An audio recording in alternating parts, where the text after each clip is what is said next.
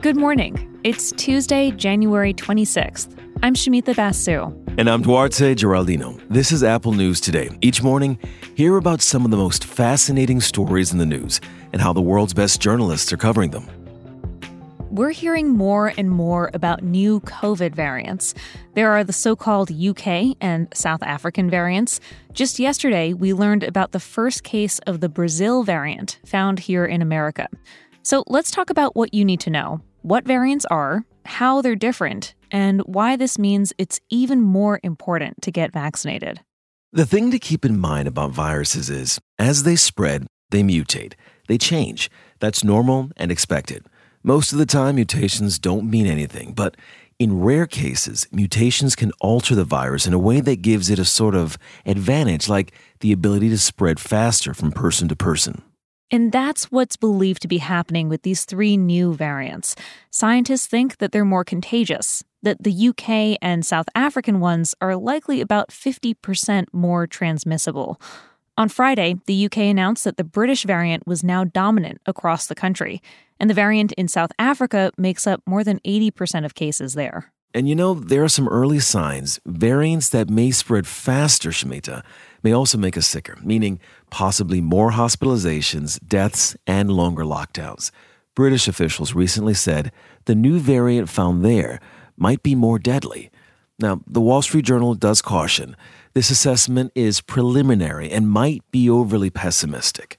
Now, there is some good news. Scientists believe the vaccines should still provide protection.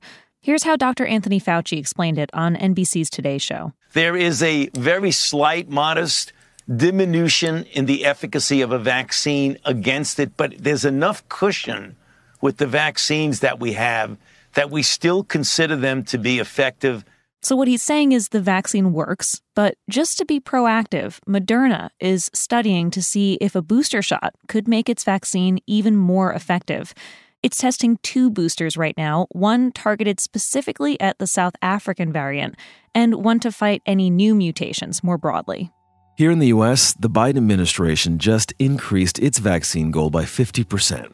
The plan now is to inoculate 1.5 million people a day. Still, the longer it takes us to reach herd immunity, the more opportunity COVID 19 has to mutate. And while the variants may be new, your best defense is old advice keep social distancing, and get the vaccine when it's your turn.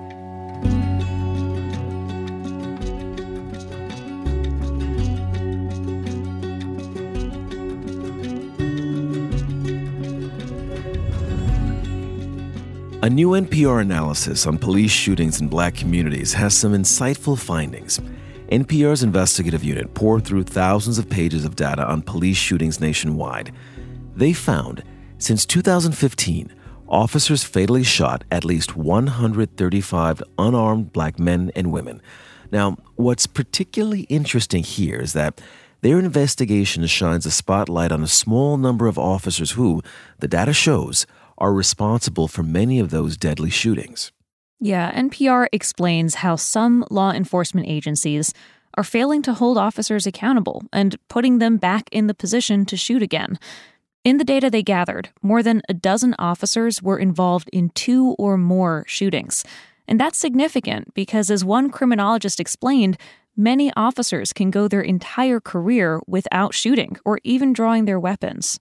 These new findings raise concerns about departments where certain police officers are repeatedly shooting unarmed black people and keeping their jobs, even when problems were known. NPR found there are cops with previous criminal records and some who were actually convicted of crimes while serving on the force. The data also points to potential issues with training. Several officers involved in deadly shootings had been serving for less than a year. Some of them had been on the job for just days, even hours. A handful of officers were tried and convicted of murder or manslaughter, but most were never charged.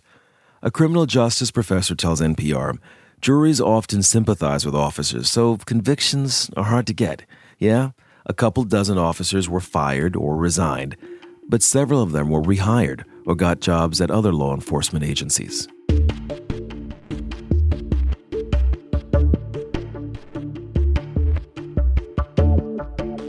So many of the headlines coming out of Washington are about the Senate's new power sharing deal.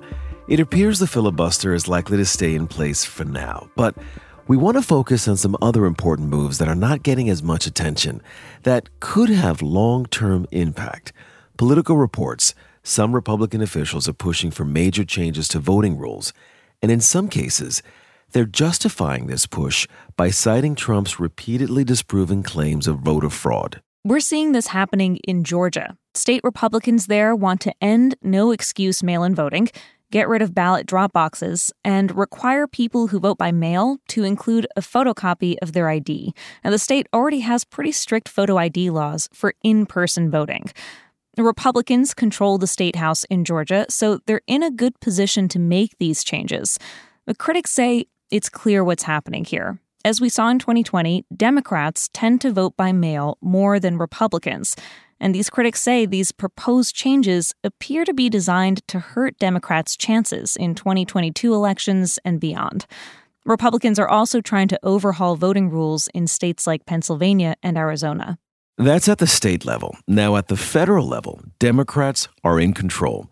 They have the presidency and both chambers of Congress, and national voting rights reform is on their agenda. New York Magazine explains the Democrats are pushing the For the People Act. It's a giant package of reforms that would expand voting access across the country, partially by establishing a set of federal standards for all elections. Some of the things it proposes automatic voter registration, prepaid postage for mail in ballots, and two weeks of in person early voting across the country. House Democrats passed this bill in 2019, but it never made it to the floor at the time because Republicans control the Senate. Republicans are saying no to that plan. The GOP's position is elections are supposed to be run locally, not by the federal government. And unless this bill has support from across the aisle, it's almost guaranteed to be held up in the Senate, where a Republican filibuster could block its passage.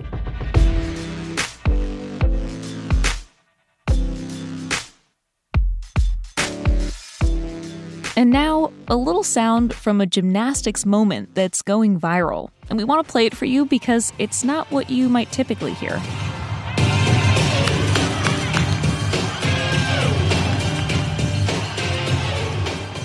Look at those moves. Now, the gymnast is UCLA's Nia Dennis. Her video racked up more than 8.3 million views on Twitter. As a black athlete, putting hip hop sounds front and center in her routines She's getting attention for continuing to push the limits of a sport that has historically had a white image. She got Tupac in there, she got Kendrick Lamar, Missy Elliott, and she threw in a lot of dance moves. I mean, she hit the whoa, there's lots of step. She says that she drew inspiration from her father and from black fraternities. And as you can see in that video, her teammates are having so much fun watching her shine. They're on the mm-hmm. sidelines dancing along. Even Missy Elliott and Simone Biles were impressed and tweeted their praise. Yeah, the judges were impressed too. She scored a 9.95 out of 10, earning her team a win. You can find all these stories and more in the Apple News app. And while you're there, check out some of our audio stories. We'll talk with you again tomorrow.